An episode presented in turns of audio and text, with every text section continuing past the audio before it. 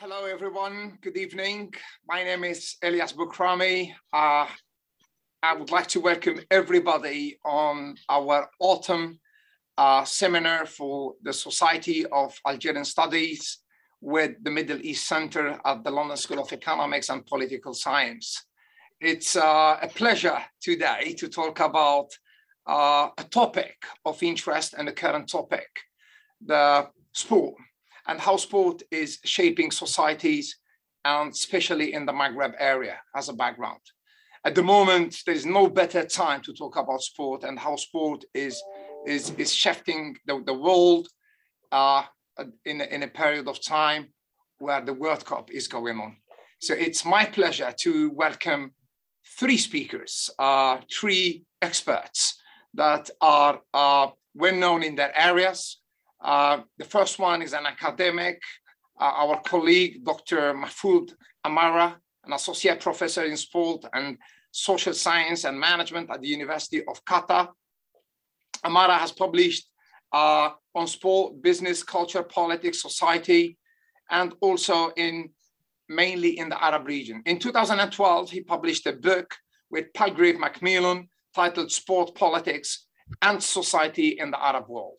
He also edited the Olympic movement in and the Middle East and North African regions. With Amara co-edited Alberto Testa, Sport in Islam and the Muslim communities, and also Sports in African World with John Nauright. Uh, welcome to Mahfoud uh, uh, from Qatar, from the area of, of, of the World Cup and sports specialist. It's uh, an immense privilege to welcome the only uh, woman of, of the panel and uh, our guest of honor, uh, Aziza Nait Sibaha. Uh, Aziza is a senior uh, TV executive editor with France 24, France 24. She has worked as a journalist in Morocco and France for the last 25 years. Aziza is also a founder of Taja Sport, media platform dedicated to women's sport in the Middle East and North African regions. She has also directed the documentary At Last Lionesses and hear from the role on Morocco women's national football team. Uh, Aziza won the Fatima Binta Mubarak Best Sport Media Award in 2022 for journalists who have been actively working to promote women and sport achievements. Welcome to Aziza. We look forward to hear you. Last but not least, it's our pleasure to welcome Maher Mezahi, uh, a young independent football journalist uh, that uh, has been uh, working between Marseille and Algiers. He has been examining the relationship between sport, precisely football, and politics. His research interest includes North African politics and the history of colonial sport in Africa. He covers North African football extensively, and his work has been published by the BBC, The Guardian, Eurosport, and Al Jazeera English. He covered the 2017 African Cup in Gabon and the 2019 African Cup in Egypt and the 2021 African Cup in Cameroon. He is an active social media uh, influencer on Twitter and, and Facebook, as well as on YouTube. He presents on football, sports, and social issues. So without further ado, I will give the floor to Professor Mahfoud Amara to talk about sport and societies in Maghreb and in the Middle East regions. And then we will move to Aziza. Aziza, she's uh, a specialist of uh, women, and she uh, she will be talking about how sport shaped uh, the inclusiveness of the female uh, gender in, in societies and, and their role in, in, in, in the edifice of modern world. And finally, we will end up with uh, Maher, uh, who will be focusing mainly on football and how football is, is changing the world. Mahfoud, you have the floor. Uh, thank you for the introduction and thank you for having me uh, on this panel. Uh, very timely, as you just you know uh, explain it. You know, uh, it's happening while the world is the, the eyes of the world are on Qatar being the first Arab country and Muslim country to host uh, um, such mega sports event, which is the FIFA World Cup. So it's a historic moment for the region. and this brings uh, a number of uh, issues and number of aspects, you know, to, to study from from outside the region, but also from inside the region. And this is what I have been trying to do in my during my, I would say, uh, uh, my work uh, is bringing, trying to bridge between the inside, the insider perspective and the, the outsider uh, perspective. You know, I started working on the sport in the North Africa and Maghreb and the Middle East and North, you know, Middle East back in 2000 when I was doing my PhD. Back then, my work was on the professionalization of uh, of uh, sports and football in Algeria. And at that time, I found really few. There were only few uh, references um, on sports, um, you know, uh, in, the region, uh, either published by scholars from the region or published by international academics, you know, and that's what struck me, you know, why there are not many uh, studies uh, about the region.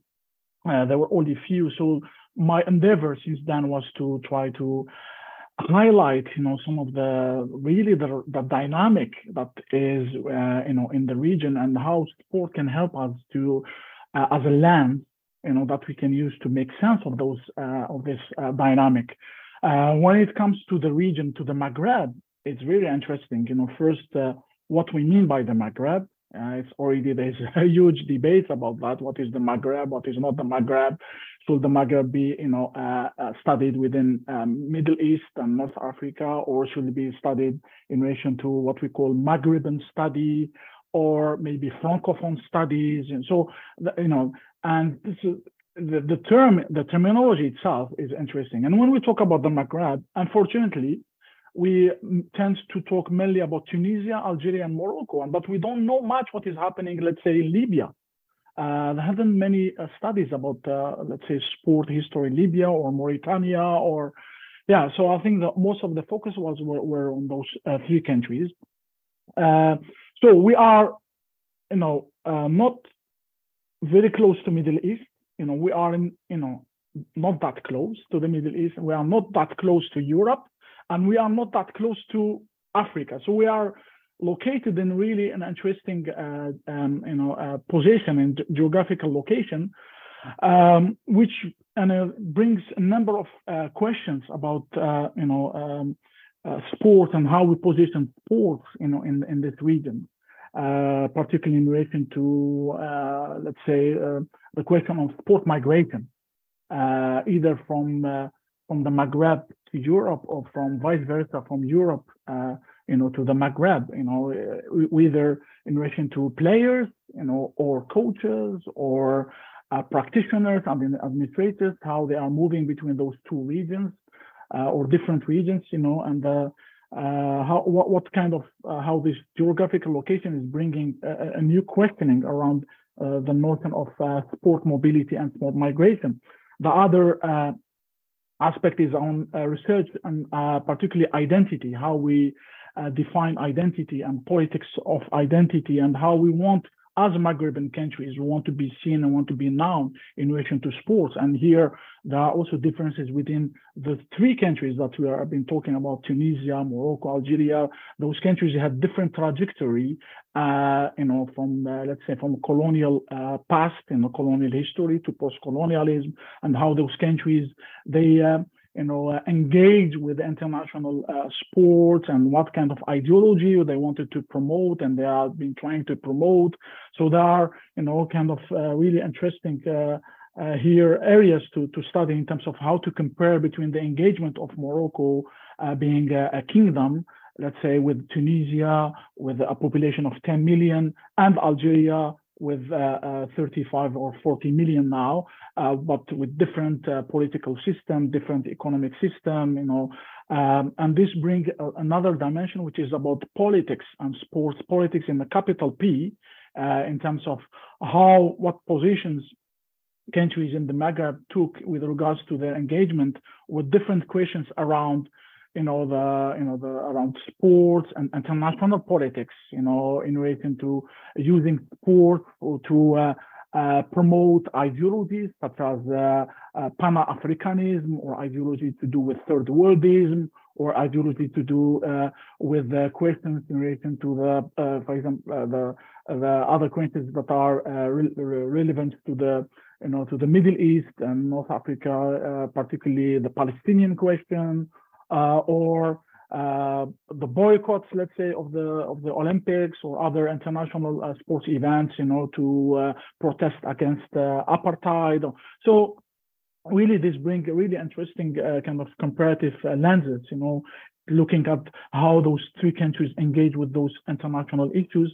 And when we talk about politics, it's also about small p, you know, politics with small p, how those states in those regions engage with sport in terms of finance, in terms of how the prior, uh, what what are were the priorities with regards to the financing of sports, the funding of sports, uh, the modernization of sports, and the kind of the um, you know promotion of sport in both in urban context but also in the rural context, and you know and uh, between the northern parts of the countries and with the southern parts uh, of the countries.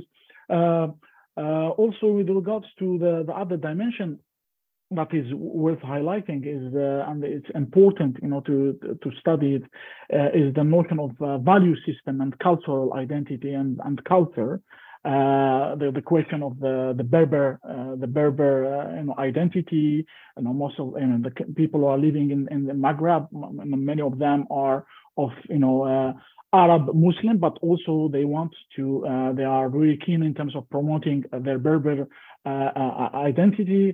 Uh, there is the, the question of modernization versus tradition and how countries in the Maghreb have dealt with this question in relation to sports uh, and uh, how sports became like a terrain, a space for maybe uh, uh, conflicting sometimes uh, views and values about you know uh, modernization, uh, and maybe uh, maybe this will to to give the, the, the, you know the floor to Aziza.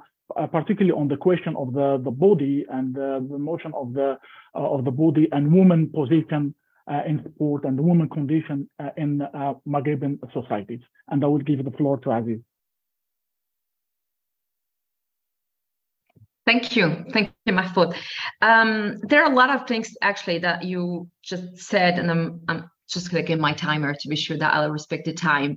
But um, um, you spoke about lack of studies and lack of data. Uh, so you can only imagine when we talk about women's sport, what's going on. We've been like when I'm a journalist for 25 years now and uh, founded in 2021 on the 8th of March, exactly, uh, Taja Sport platform dedicated what is this? The first one was to highlight one, which is the MENA region. So we were covering the Middle East, but also North Africa, and also promoted sport among women. And uh, when we were talking with professional uh, sportswomen, we discovered actually that we have a big lack of data. And sometimes we're talking, for example, if we speak about football, as we're now in all this uh, uh, World Cup uh, world, uh, talking about women in football, but a lot of them even professionals didn't know, for example, uh, how many goals they scored in their career, for example. Those data are something minimum that every man has, but for women, no. When I was asking them like to feature them uh, on our magazine and, and in our uh, media, asking them for pictures, for example, uh, for the major steps on their career, they didn't have anything, and the clubs didn't have anything, federation didn't have uh, didn't have anything, etc., etc. So we have that problem of lack of studies and lack of data, and that's one of the things that uh, made me think about creating and and doing actually mixing two things that are part of my life which is one advocating for women's rights and the second one is journalism. So i wanted to mix two and and create Taja sport. The second thing is we've been talking about mentalities for example. And this is something uh, when mentalities are hard to change uh, it's worse for women of course. And if I talk about women's sports, even if I don't really like uh, the term women's sports, because for me, uh, sports doesn't uh, is not gendered, and sport is sports, though it can be practiced by women or or by men. But uh, there is a study that was really interesting done by the UNESCO, I think, a few years ago, and it was talking about the fact that uh, excluding the major events, sport events, Olympics, World Cup, etc., 40% of sports participants are women in the world. But um, nevertheless, it's only 4% of media coverage that is dedicated to women's sports.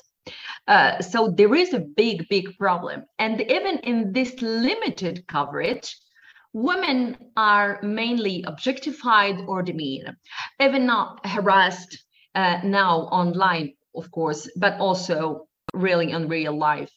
So I think, and I do believe that sport can change things because sports make the first thing is the person practicing it or or playing in sports, whatever.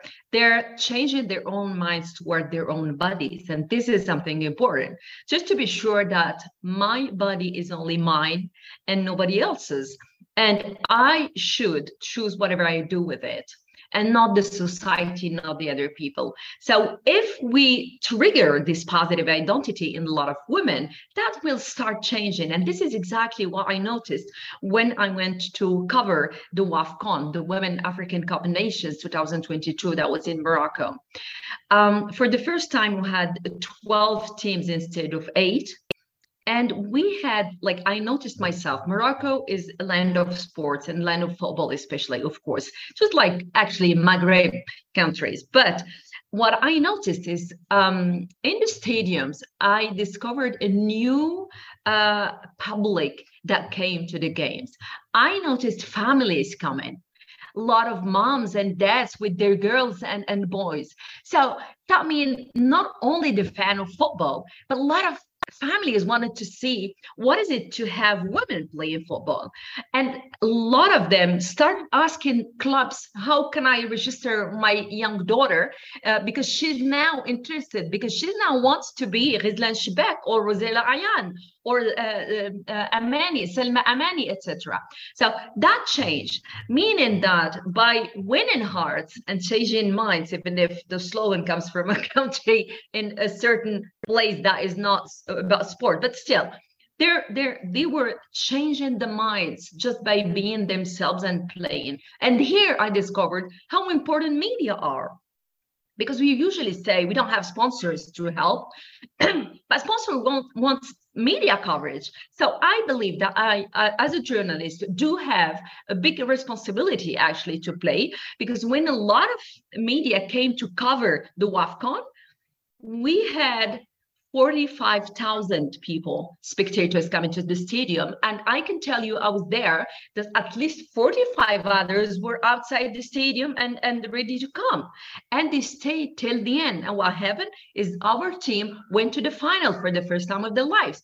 So today, people know Ghizlane Chebbak she's the captain. Do you know Rosella Ayane?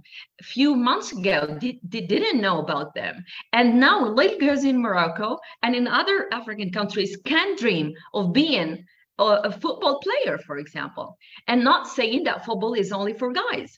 Morocco had the chance for this year to have the both teams, women and men, qualified for the World Cup this is changing minds and i do believe that we change minds by advocating but by being in action as well and this is something really really uh, important and i'll finish just by one thing is how today as we've been as women harassed in the streets who are also harassed in the virtual world today. And this is something we also have to fight against because otherwise you will lose your place in the public sphere, in real public sphere, but also in the virtual world.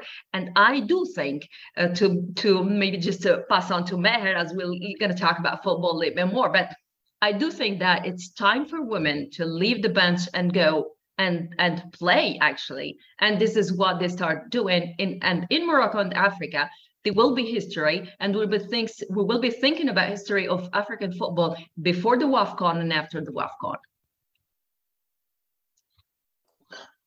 thank you aziza thank you very much for respecting the time both speakers uh maher over to you yeah, it was great listening to to both Mahfoud and Aziza speak. Um, me as a journalist that's covered, you know, African football, it's been ever since you know Fouzi Lekjaa, the president of the Moroccan Federation, announced a Marshall Plan on women's football uh, a couple years back. I've seen a, a real difference.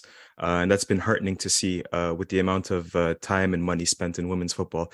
And it, there's a confluence as well because the Confederation of African Football also launched, uh, you know, its time it's now campaign, and uh, they put a lot of money into that as well. So uh, they, they obviously uh, as you spoke about uh, increasing the capacity of the of the WAFCON tournament to 12 teams. The Women's Champions League has been going on for two years now, and and that's been a, a joy to see as well. So uh, a lot of positive news there. I definitely concur with Aziza. Um, I, I, personally wanted to speak a little bit more about uh, talk about gendered. Uh, I personally want to speak about more about um, men's football and the supporters in the stadium that are watching men's club football uh, in Morocco, Algeria, and Tunisia. Um, and for those of us that uh, have been to the stadium uh, for club matches in, in one of these countries, I've, I've been lucky enough to go to club matches in, in all three countries. Um, in Algeria, especially, uh, I think it's the you have a very specific demographic in Tunisia and Morocco as well, but I think to a lesser degree. But in Algeria, especially, you're talking about young adult males. We're talking about uh, 18 to 35. We're not talking about anybody under the age of 18. We're not talking about old men. We're not talking about women. We're not talking about young women, old women. 18 to 35 young adult males going to the stadium. And uh, it's been that way for for for a while but actually i recommend everybody uh, read dr amara's uh, 2012 paper about football and and sub and youth and subculture politics. I think for me it was one of the things that really piqued my interest on the subject uh, and he examined how in the 1990s really uh, the late 80s 90s in in algeria the, the the stadium really became a place for freedom of expression. As you know the the uniparty uh, uh, uni, uniparty rule in Algeria sort of fell, and uh, we saw the opening of, of, free speech kind of everywhere in Algeria with the privatization of media, television channels, and everything. Uh, and people started to have open debates. And then very quickly, it closed again. People still wanted to express themselves. And the main way they could express themselves was in the stadium. And they often did it through song. And, and recently, in a chapter that I wrote, I, I kind of tried to find why are fans from the Maghreb so musical? And this is something that's actually very, very unique uh, it's very rare to see uh, supporters in, let's say, let's take Arsenal in England, really for them to release five, six songs per year, and for them to adopt those songs and sing them in the terraces that very same year, and do the same thing on a yearly basis. But if you look at, you know, uh, fans of Raja Casablanca, fans of Mouloudia d'Alger, fans of Espérance de Tunis, Club Africain, this is something that's happening on a yearly basis. They are very musical and this is when I would lean on a little bit uh, the work of Youssef Fates, uh, another Algerian professor who wrote about the the Moorish cafe, the Café Maure, and the the the role of the cafe uh, in North African football. And we know that the cafe as well is a very male dominated space, especially the traditional Moorish cafes. And what he was saying was that you know before the the the television era, before you know people would go to the cafes to even sometimes learn about the scores because there was maybe you know a scoreboard there was maybe a radio and that's how they would follow the teams. And but also in these cafes you would have you know chaabi artists you know uh, musical art you know masters and and that's where really we started to see this this dyna- this dynamism of you know music and football. And and he, really for me in my opinion he points at the origin story of the musicality of uh, supporters in the Maghreb right there is the Moorish Cafe, and we know how influential it is. Uh, Taraji Tunsi, Espérance de Tunis, is named after Qahwat Taraji, uh, the the the Espérance Cafe in Tunis, in Souika, I believe. Uh, we know that, uh, for example, uh, Père Jégo would go to certain cafes in in in, in Casablanca as well. Um, so we can still go to uh, Ittihad Al Asima, USM of Algiers. We can still go to the cafe where the club was founded. So uh, this is something that I've been really interested in, and historically as well during the the revolutionary age uh, in Algeria, this was something you know. Uh, in 1945, for example, the Algerian Scouts were singing Min Djibalina uh, when uh, you had, you know, an indigenous club, indigenous club playing against a, a, a settler colonial club. Uh, you know, after the the 8th of May massacre in Algeria, so you had people using their words even before the war of independence, uh, expressing themselves politically. Uh, post after independence, uh, we have uh, examples of uh, you know earlier Dr. Mahfoud Amara spoke about you know Amazigh identity. We had, for example, JS Kabylie supporters, a club which supports you know uh, the Kabyle identity in northeastern Algeria. Going to an Algerian Cup final in which the president Houari Boumediene was there, and they were essentially insulting him in a few different ways to his face, something that they couldn't do obviously outside, but they could do it in the stadium. Uh, we had uh, supporters of the Islamic Salvation Front voicing their support in you know various clubs like uh, like uh, RC Kouba, for example, in Algiers. Uh, and, and, very recently, one of the things that I was most interested in was the 2019 anti-government protests in Algeria, the Hirak protests, because that was I was living there and that was something that I was experiencing on a weekly basis. And I went and I spoke to the ultras, you know, the, the hardcore Algerian fanatical club groups that were there, because um, at Tahrir Square in, in, during the Egyptian Revolution, the ultras were the first people to actually fight against the police. They were already organized. They knew how to fight against the police. Uh, in Turkey as well, in the Gezi Park protests, that was the case as well. And I was curious to know, is this same phenomenon going to happen in Algeria? And so I actually went to the clubhouse of, for example, Casa Verde, it's called. That's where the Mouloudia of Algiers ultras are. And they let me in and they spoke to me and they said, we're, we're participating, but we're not par- using the, the ultra group. We're not standing behind a banner but we're there individually on an individual basis. So I wonder, well, how else can because I see in stadiums you're very organized, you're very political. The songs that you're releasing are, are very political.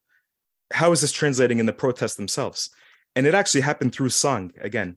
So we would have songs like everybody knows La Casa del Mouradia is the most famous song that ended up coming out of the, the Hirak protest.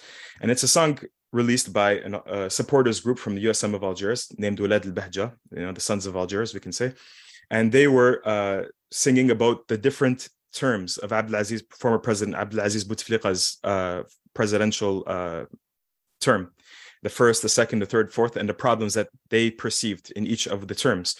And uh, it was funny because some of the lyrics, you know, uh, the equivalent of I'm sitting here slowly getting high, you know, there's something that maybe you can find in the stadiums. But you had in the protests, people of all walks of life, grandmothers, little girls singing these lyrics which I thought was was quite funny actually. But uh, and, and that's really uh, a, a, very important role that football supporters played in this protest was to unify people through song, and but also through tifos, the synchronized you know uh, artwork displays, and, and, various other means. So that's I think one of the things that we have to continue. Uh, studying one of the things I have to continue researching and speaking about because it's something that's very unique is how do uh, it's really a window into a demographic in our societies is the stadium. And what are the words that are coming out of the stadium? How is it affecting the wider society? Because i think in various parts of our histories they've been very very uh, influential. And not only my last point not only in an isolated way but also across the region at times. So for example raja casablanca song uh, fi bladi dalmuni that was a very popular song in Algeria and Tunisia as well. Uh, Club African song Yahyatna, also a very popular song in Algeria and Morocco. So these things can travel across the borders as well. I'll leave it there. Maher, thank you very much uh, for this uh, honest and, and very insightful talk. Uh, same for Aziza and, and, and, and Mahfoud. You all three covered three different uh, aspects of, of the sport and, and the Maghreb as, at the same time. So if I could turn back to our audience and ask uh, and open the floor for questions for uh, the panelists, please. Otherwise, I will be very happy to uh, ask few questions as well. Okay, I will kick off with the first question to, to, to, to all of you you covered a lot of how sport is is is being is being used in terms of shaping the societies for political expression, identity expression, especially in the Maghreb and the specificities of, of that regions. I have a questions, Aziza or, or Mahfoud or, or Maher. If you look at the gold medalist winners in the Arab world, you will see that North Africa, mainly Algeria, Tunisia, and, and, and Morocco, mainly Algeria and Morocco, have most of, uh, you know, uh, have most of the medal winners. If you look at them within within females, so you will quickly remember Nawal El Moutawakel, Hasib Abul Marka, who really went to the gold level.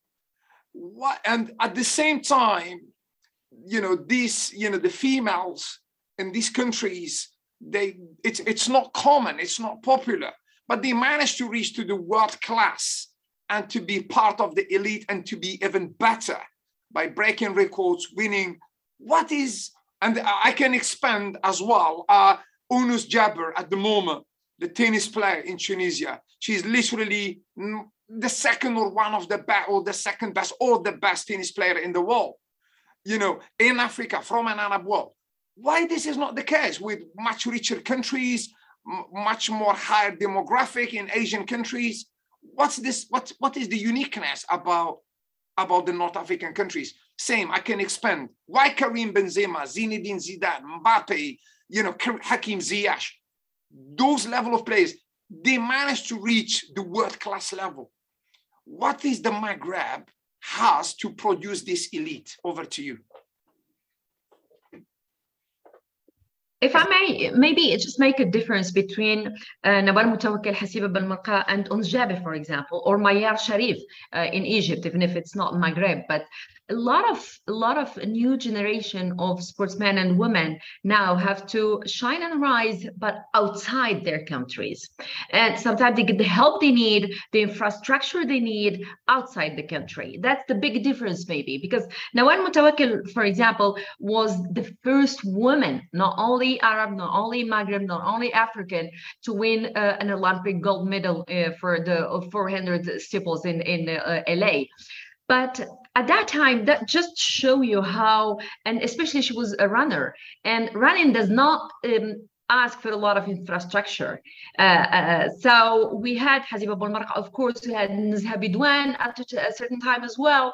And at that time also, uh, and I speak, for example, for Hassan II, the king of Morocco, late king of Morocco at that time, they wanted at that time, the government, the, the, the country wanted at that time to invest also in women. So it explains actually that it's also about politics. It's also about the countries and how they choose to um, work with certain strategies and work. Now we are also seeing that we're coming back to interest on women's sports sometimes not for the good reasons. Yes we do some sports uh, washing for example but still a lot of people now want to invest more in women's sport just to say how open they are even if they're not. But I think that in in, in our countries, uh, actually, um, it was like Nawal Nawal Moutawakel made us all dream. I remember Nawal Moutawakel, I was eight when she was running. And by the way, when I uh, created and when I founded Taja, uh, the publishing society and the publishing enterprise for Taja is called 272. And 272 is the number uh, Nawal Moutawakel was wearing on her jersey when she was running. Because for me, even if before I met with her, she was an inspiring figure. And that was in the 90s, 80s, 90s, and then went down. And we're now trying to come back by the end of the 2010 and 2020.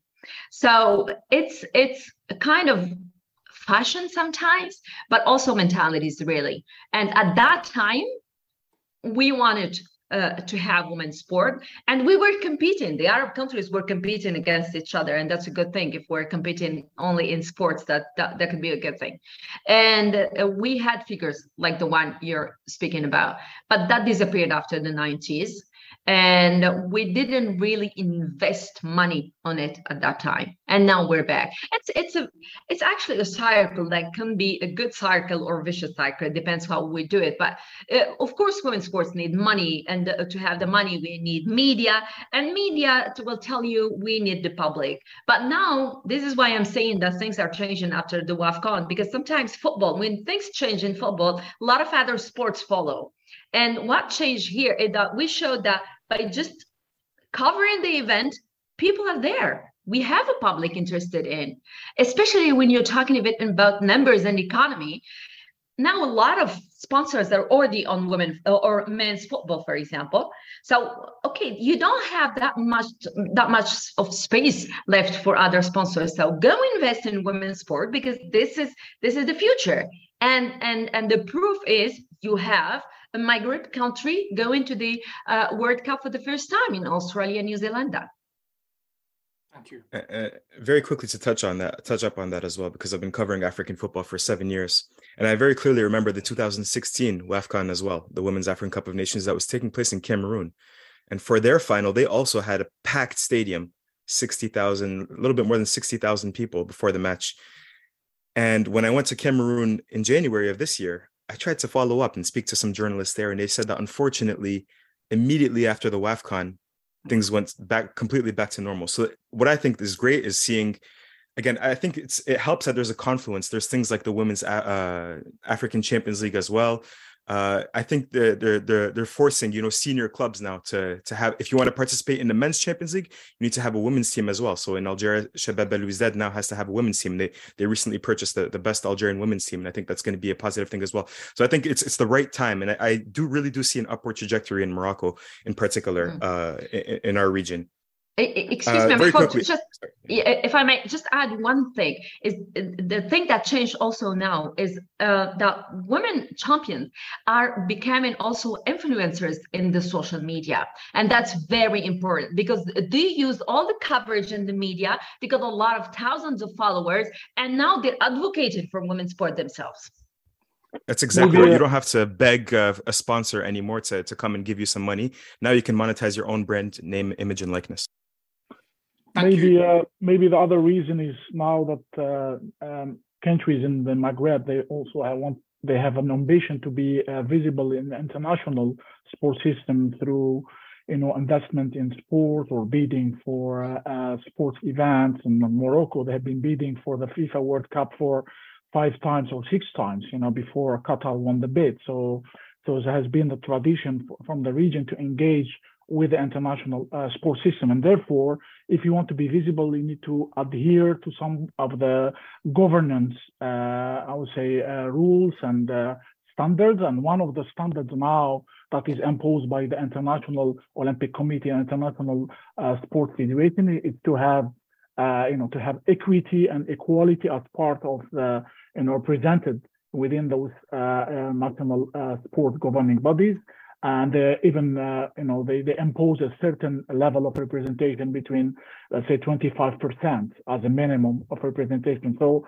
uh, countries in the region uh, in the maghreb in the middle east if they want to engage with internationally with international sports system they don't have you know the choice either to i mean to adhere to those uh, rules in terms of uh, good governance Maybe the other uh, reason why sport is very important in, in the Maghreb is, as uh, Maher was explaining, you know, it's from the beginning, from the beginning of the existence of the nation state, it was already integrated. You know, Algeria, uh, they had a national team even before their independence. So sport was part of the fabric, and they continued with that, you know, uh, and they understood earlier than maybe countries in the Gulf region and the Middle East, importance of using sport for internationalization and for nation state building and branding.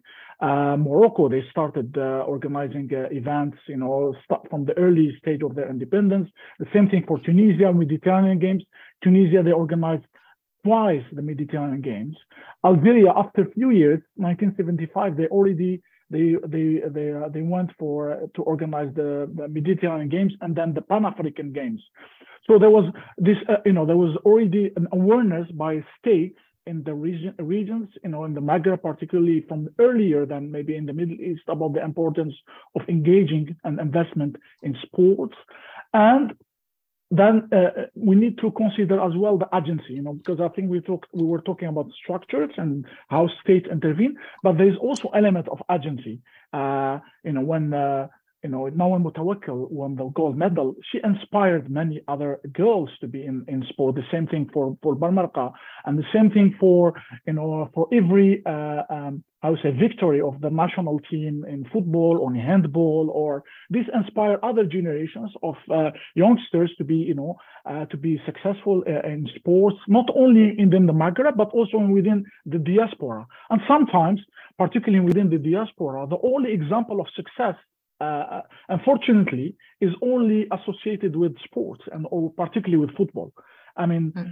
youngsters, you know, within the uh, the Maghrebian diaspora in uh, in, in in Europe, when they look at uh, examples of success, they only get examples from football, uh, which is, I mean, can be problematic. Uh, as well. But at the same time, I mean, there's a really interesting dynamic, uh, you know, uh, within this diaspora, uh, particularly for girls uh, over there, and that they have to position themselves in relation to their society, you know, uh, where they were born, but also the traditions within their family, and maybe sometimes with the country of origin. So it's really interesting sorry, Elias, can I have 30 seconds just on that last point? Because that is what we're seeing in Algeria with the Algerian women's national team, is that like the men's national team, they're starting to heavily rely on the diaspora in France. And I you do see these things happen on social media where these girls are in a certain context in France, and then when they come represent Algeria, I've seen a girl be harassed because of what she was posting on Instagram. They say, "Wait, you're re- representing Algeria now. This is Algerian girls don't post these kinds of things." So they're often caught in you know between two cultures, and that's more of a pre- more pressure on on women's national team players than it is men's national team players. Nobody talks to Riyad Mahrez when he you know uh, is marrying uh, a tabloid star in in the UK. So thank you very much. You've touched on you know it looks like sport has a diplomatic role to play by promoting the brand of the country internationally. No, no question about that. That's why political authorities are, are interested in sport because it's, it's the brand of the country. It looks like sport has also uh, a bridge between uh, I call them nationalists, you know, living within the country and, and diaspora or, or, or national community based abroad. Uh, as, as you can see, uh, so it's it's a hub where mm, you know Moroccans, whether they're born in Belgium, Netherlands, France, or or Morocco or Spain, they get together. Same thing for for for Algeria. It's a, it's what we call it. It's an internalization of of the demographic and of around one objective, which is winning. My question is, does it have a causal economic effect? So you, you know, uh, does you know that my question is clear. Winning the African Cup what, you know, what after? Does it make really the life of better people better? Winning the Mediterranean Games, winning the, you know, is there a causal effect on the economic outputs? And, or is it ephemeral, you know, feeling where you feel great and then you go back to reality? Maybe, uh, maybe. go, go, uh, uh, no, no, go, go ahead, go ahead. Please, please, go ahead, go ahead, go ahead, Aziz. Go ahead, Aziza. You're muted. Sorry. I wanted to say define making your life better. Is it only making money? Because absolutely, it is making a lot of women's life better because they can at least believe that football is not only for men. And that's something that's something for example when we're talking about uh, uh the wafcon. But also uh, we can we can see it because now uh, women will have to and can fight a little bit more for their salaries for example. Let's talk about numbers and money. We're absolutely not earning the same money when you're talking about women's football and men's football. I was talking about Rosella Ayane in the documentary I directed a few months ago, and she was telling me we when women are playing football, it's certainly only for passion. Of course, men are also about passion, but they can also have big checks.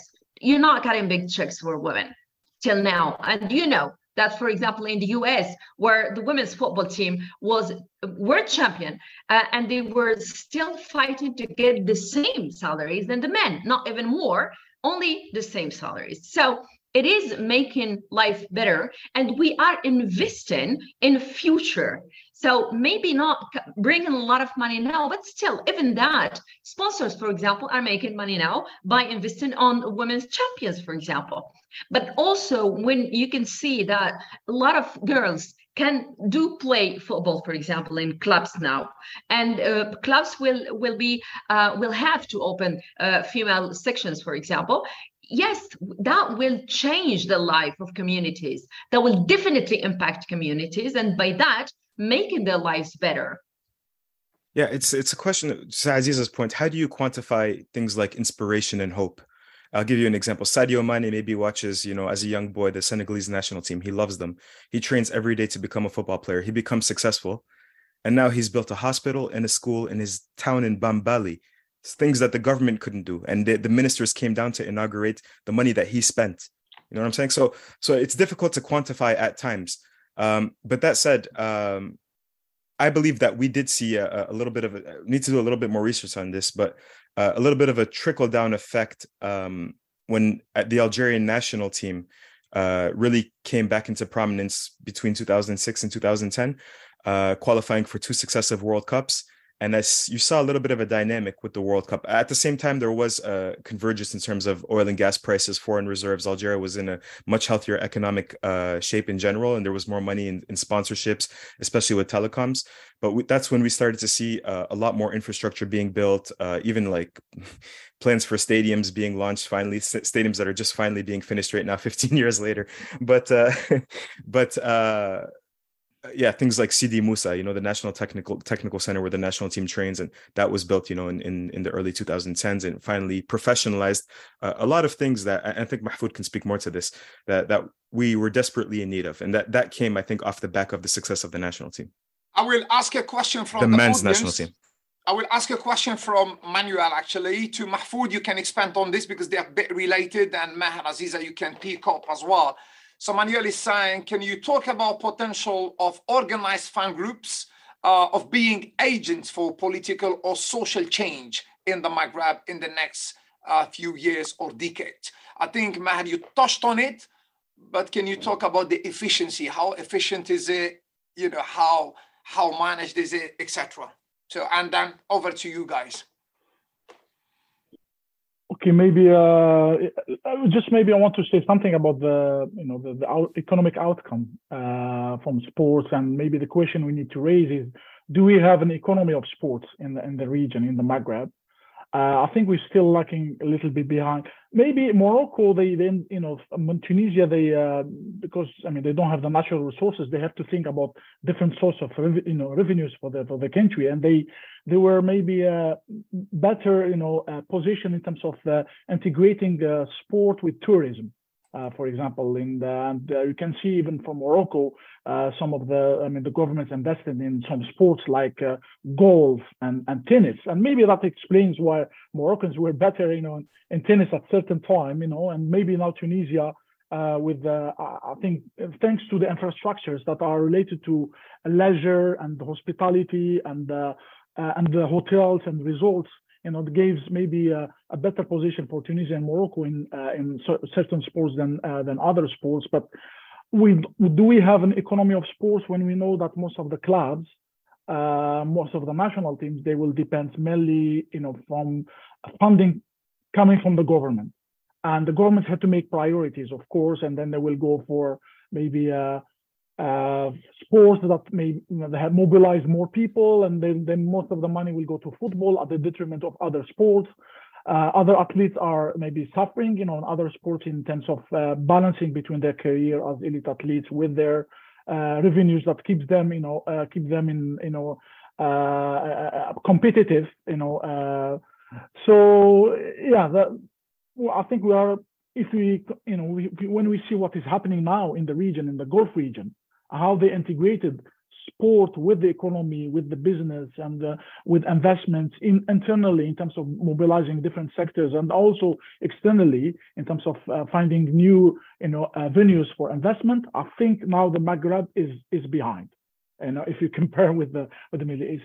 Uh, in relation to the question on, uh, I think yeah, uh, Maher is uh, been doing very great, you know, really interesting job in in terms of being a journalist, but also uh, uh, investigating these issues from internally, from inside, with the you know with the supporters themselves and the documentaries that he's been uh, producing and um, uh, you know, I think it has to do with the politics in, in the region, in the Maghreb, you know, and what are the venues and the spaces for political expression and where people they can, uh, you know, there have been a, a, wave of democratization that happens, you know, uh, at different stages. And now we have a civil society, of course, which is, which is strong.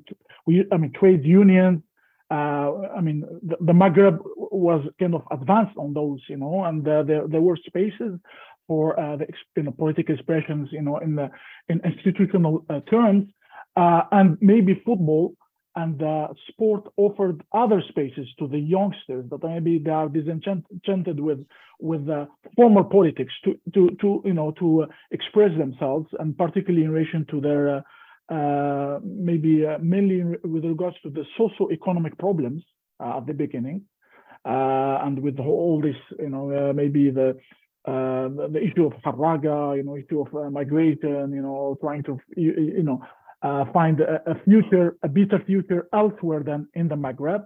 There were some moments where they, there was maybe some hope uh, in the 80s, you know, with the, some of the changes that happened, and lately with the Arab Spring and the Hirak, that there was some some hope. But mm, you know, then real politics took over, uh, and there is this feeling that there is a gap a gap between formal politics and institutional politics, and maybe how the youth, particularly the youth, how they are engaging or you know, you know, uh, uh, in politics, and uh, I think feel like there is a feeling that is more disengagement rather than engagement.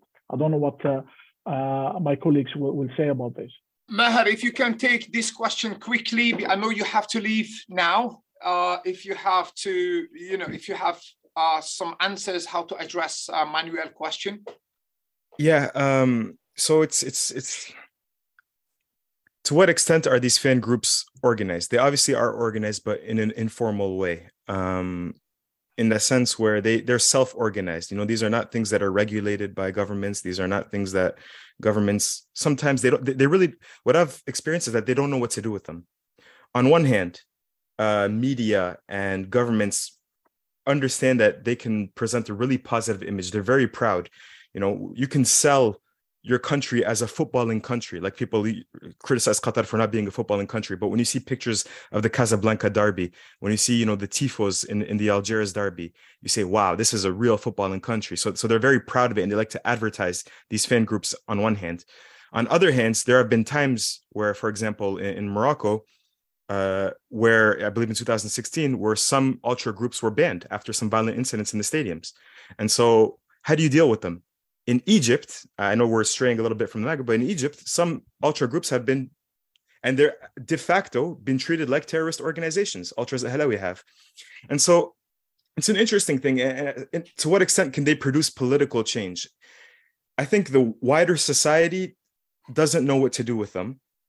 They they but they do have their eyes on them and they are influenced by them. I think the main way that they have an influence is actually socially through things like music uh, there's a new genre of music now called Zanqawi music. Zanqawi meaning from you know from the neighborhood, and this kind of music, you know, artists like Mouh Milano and and Didine Kanoun or whatever. This is the most popular music in Algeria right now. It supplanted that I supplanted a lot of different genres, and this has come from the stadium, Zanqawi music. So they've they've really had a social impact and not only the music but also the way they dress, bucket hats, Lacoste tracksuits, Nike TNs. These are things that people they want to they want to be they want to act like they're in these groups. They want to dress like them. They want to listen to the same music as them but they don't really know what to the rest of the society doesn't really know what to do with them. So they're in a weird sort of limbo space uh, and to that extent i don't believe they can bring about in my opinion meaningful po- grassroots political change but i do think they have huge social influence and I'm so sorry, but I, am going to have to leave a little five minutes early. But this was amazing. Thank you so much, Aziz and Mahfoud. I, ha- I have to pick up my nephew from school. Thank you. Now, maybe I just want, yeah, maybe just to follow up what uh, Maher was saying. Maybe I was talking about the formal economy, but there is an informal economy that is, uh, you know, uh, how say, uh, becoming very uh, uh, it's you know, it's booming. You know, the in, in terms of the the shirts, in terms of the the um, how to say the IPTV, for example. You know how you can find other ways of uh, you know not legal ways to, to access to uh, international uh, primary premium kind of football leagues. Uh, uh, the music genre, genre now that uh, some of those supporters and but they they form their own groups and the music can have millions of visitors, you know, the, the, when it's published on, on YouTube. So there is an informal economy that is also uh, developing around, you know, around uh, and football in particular. Thank you. Uh, one final question from Zulicha. she's saying, we've seen some positive performances by African coaches, Regragui, Walid, and uh, Kadri and the Qatar World Cup. And uh, what can national federations do to support growth of promising African coaches who may also be interested in pursuing a career in coaching in Europe? Over to you, and then we conclude.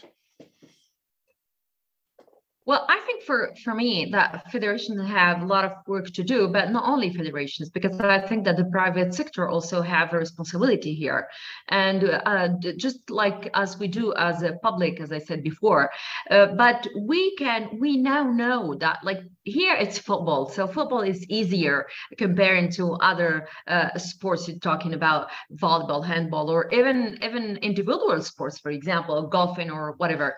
But um, I think that federation should really focus today on having and giving uh, at least equal opportunities for women and men uh, when it comes to sports because that can uh, inspire people. Uh, I'm also absolutely 100% okay with what you said, Mahfoud, which is uh, it's um, also a shame that the only uh, possibility to make uh, some new generations dream is through sports. I think that sports is important, but it's not. It shouldn't be the only thing that uh, makes you think you maybe can become a star and and earn money only by playing the ball. I think that it's very important and we need that, but we also need other things, uh, in my opinion. But still, the federations do have now, it's um, a responsibility to educate also uh, uh, young uh, generations. And we have, like in Morocco here, sports schools.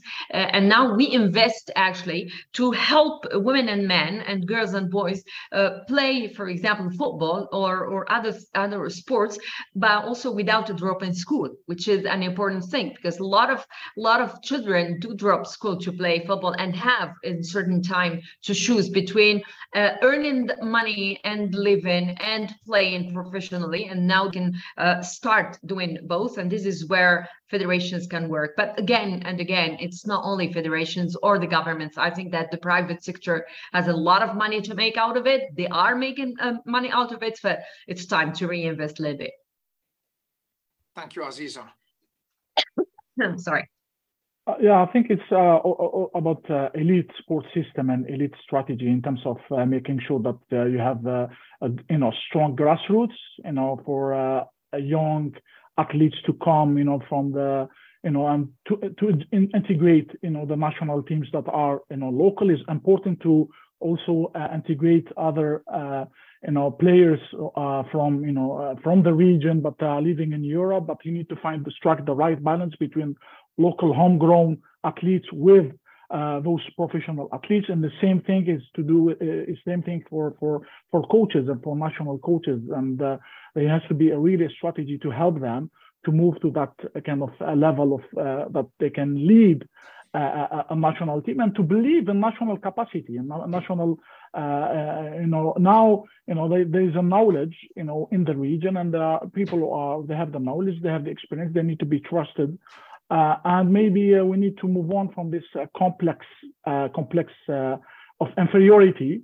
And we have seen it now with Qatar you know Qatar is hosting you know the FIFA World Cup you know the biggest maybe sports festival after uh, or event after the Olympics, and uh, is showing to the rest of the world that they have the capability and the, they have you know the strategy to do it. And we need to show the same thing in our region that we can, you know, uh, we need to believe on our national uh, uh, capability and competence. We have people, you know, like Aziza in the, in the doing great job, you know, in the media. We have another, you know, Maher, you know, as a young uh, journalist is doing great job.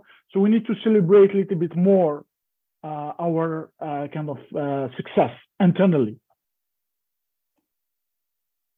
Thank you very much to both of you and to to Maher as well. Uh, it's been it's been a pleasure listening to to to all of you. I think there is a lot of takeaway from from from today's session.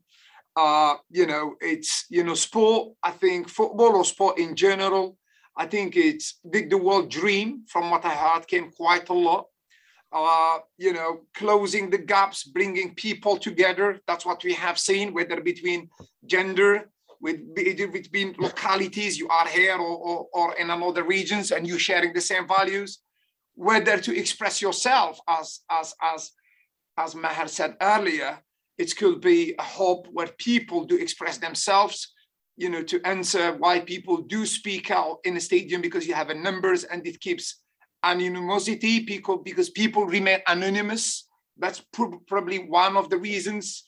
And as you said, is also it's an opportunity to prove what you can do as, as Qatar is doing, as also what Morocco is doing, what Algeria did in 2014, what Morocco did in 86. And I am pretty sure that's the Moroccan team this this this time will, will prove to the world. And that's what I'm really fascinated by the Maghreb countries because they can play or perform at the very world class top, right? So Belgium was number two in the world. Croatia is the finalist of the world, and Morocco dominated Belgium. It's not. It's not like a chance. Like I, I you know, I love football. I watch football. It wasn't like you know Belgium couldn't breathe in front of the Moroccan team in terms of coaching, in terms of speed, in terms of techniques, and the world witnessed that. So it's not uh, you know, a surprise or a miracle. And I think we will see more of that. I mean, we've seen the, you know, the Saudi team, how they won the best player in the world and how they dominated Argentina. And there is also, we haven't talked much about the Middle East. So I think it's, you know, let's end up on this dream, but also that political authorities should take opportunities by, as you rightly said, Aziza and Mahfoud, by investing I think for myself, the missing point, as you said it for the Maghreb, there is no monetization of this sport success because there is no ecosystem, there is no sport economy. So if, if you take the public budget, if the government doesn't spend money, you know, can you make money out of your championship to pay back an infrastructure of 500 million euros? Can Qatar today pay back those stadiums with only organizing with the local championship? So that, that is the big question to answer, where the money will come from. So will the money come from, from your poor people that are in the region, or will the money come from, from abroad, or will the money come from the public budget? These are the problem to solve for the political responsible, you know, and I think, you know, that's, uh, I will end up on, on, on this. And once again, thank you very, very much for, for, for, for being with us from from uh, from Morocco, Aziza, and from Qatar, Mahfoud, and from France, Maher, and, and us being here in London. So, uh, and thanks for the audience. Thank you. Who have asked the questions and attended and have been very patient with us for the last hour. See you soon. See you.